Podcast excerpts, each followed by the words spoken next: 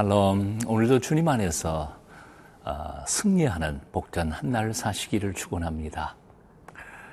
하나님을 믿는다고 모든 세상의 문제들이 저절로 한꺼번에 풀려지는 것은 아닌 것 같습니다. 아니 오히려 믿음의 길을 시작하는 순간 전보다 더 많은 문제들이 생기기 시작하고 그 문제들은 우리 인생들의 무거운 짐이 되어 고통과 시련을 줄 때가 많습니다.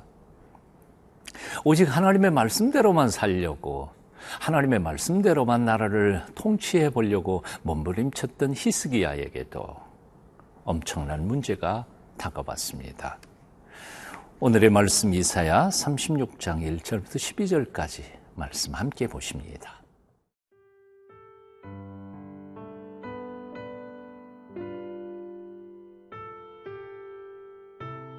이사야 36장 1절에서 12절 말씀입니다. 히스기야 왕 14년에 아수르 왕 사네립이 올라와서 유다의 모든 견고한 성을 쳐서 취하니라.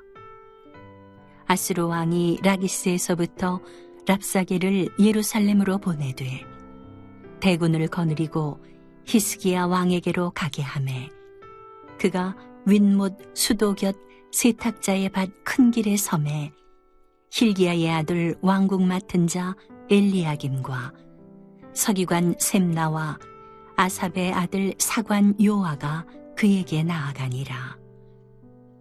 랍사게가 그들에게 이르되 이제 히스기야에게 말하라. 대왕 아수르 왕이 이같이 말씀하시기를 내가 믿는 바 그 믿는 것이 무엇이냐? 내가 말하노니 내가 좋게 싸울 계략과 용맹이 있노라 함은 입술에 붙은 말뿐이니라.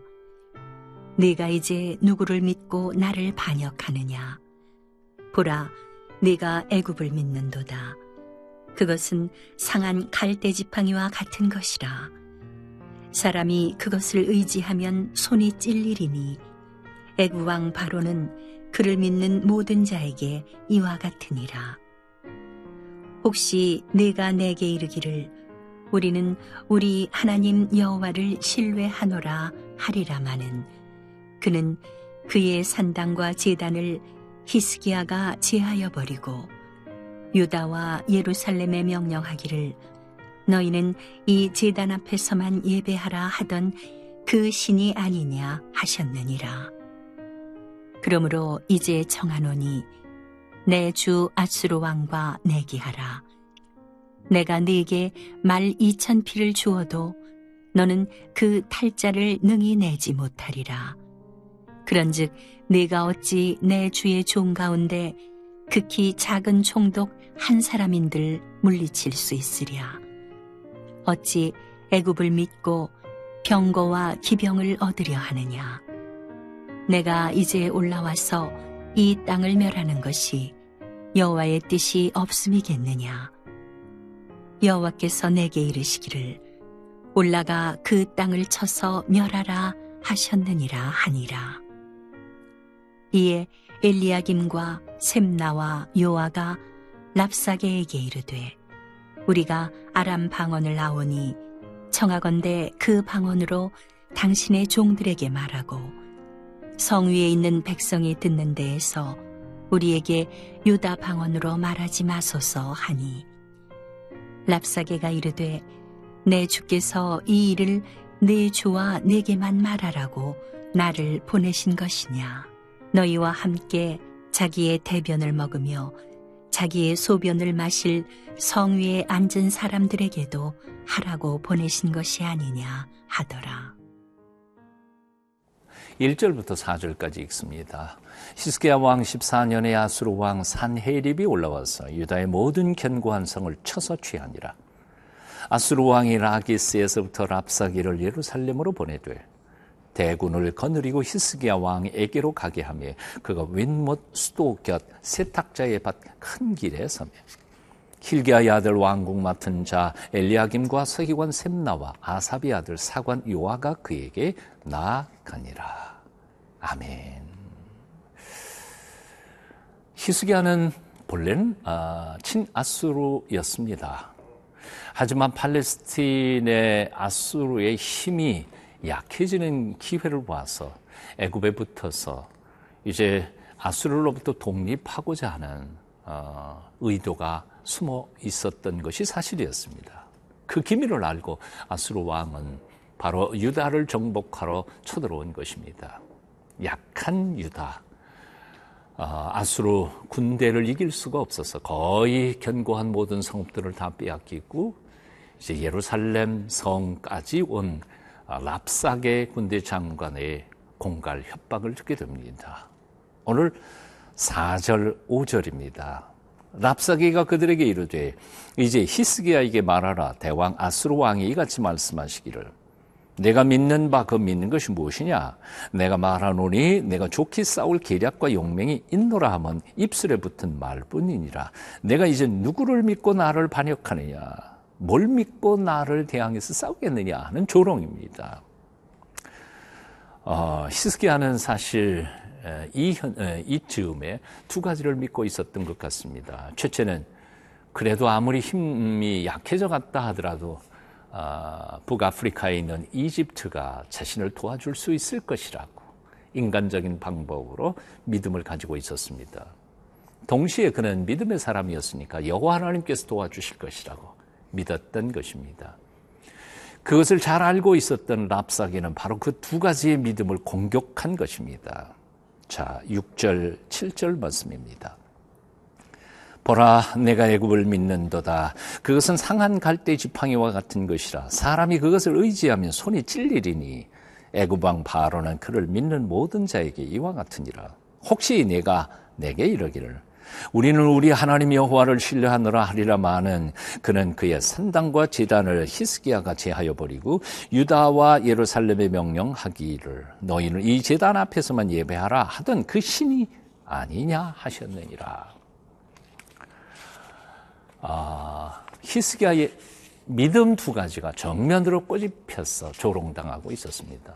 그러나 여기까지는 그래도 괜찮습니다. 그런데 그는 이렇게 랍사게는 이렇게 표현하고 있습니다. 10절 말씀 보면 내가 이제 올라와서 이 땅을 멸하는 것이 여호와의 뜻이 없음이겠느냐 여호와께서 내게 이르시기를 올라가 그 땅을 쳐서 멸하라 하셨느니라 하니라 무슨 말씀인지 이해가 되십니까? 지금 이방인 랍사게가 여호와 이름을 거론하고 있는 것입니다. 야, 여호와 하나님께서 내게 허락하지 않았다면 이 땅에 내가 쳐들어올 수 있었을 것 같으냐? 그 하나님이 내게 명령하셨다. 그래서 너희는 망하게 될 것이다. 한마디로 말해서 여호와 이름을 사칭하면서 예언자 노릇을 하고 있는 것이었습니다. 보통 문제가 아닙니다.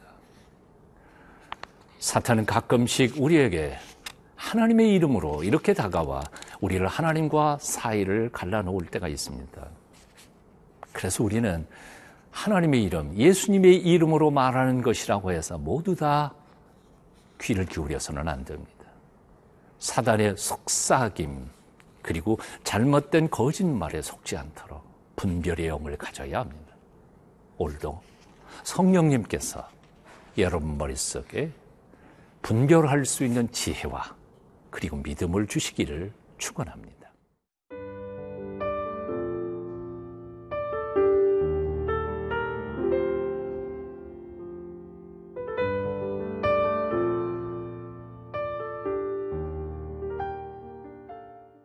랍사계의 이런 공갈 협박을 듣다 못한 세 사람 엘리야김과 셈나와 요아가 그 랍사에게 랍사게에게 이렇게 부탁합니다. 11절이지요.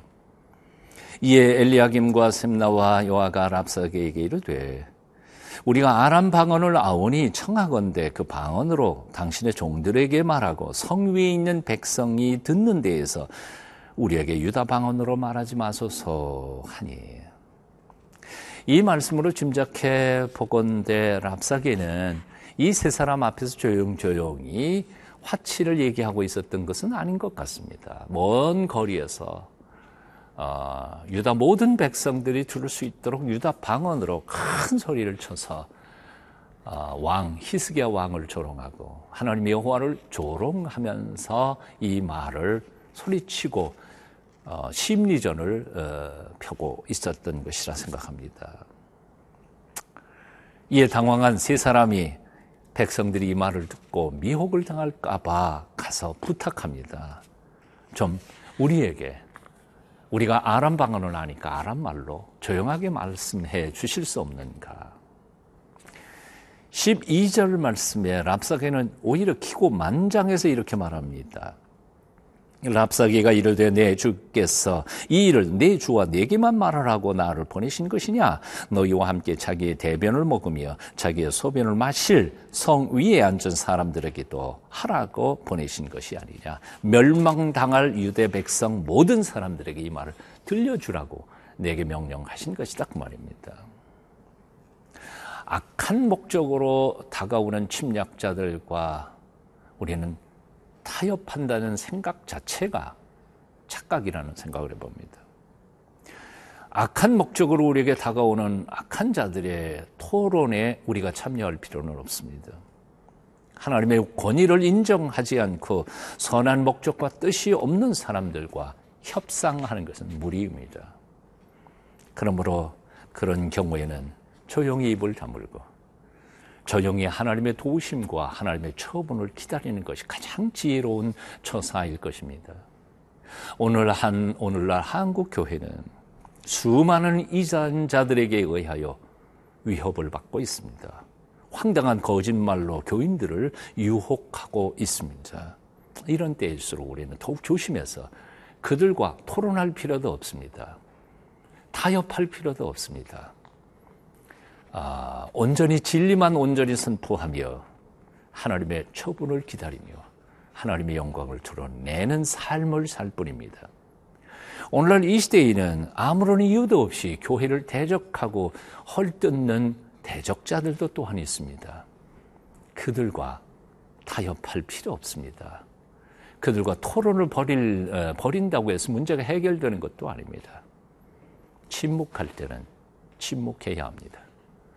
하나님의 때에 하나님께서 저들의 마음을 녹여주시고 하나님의 복음 앞에 바로 서게 도와주실 줄로 믿습니다.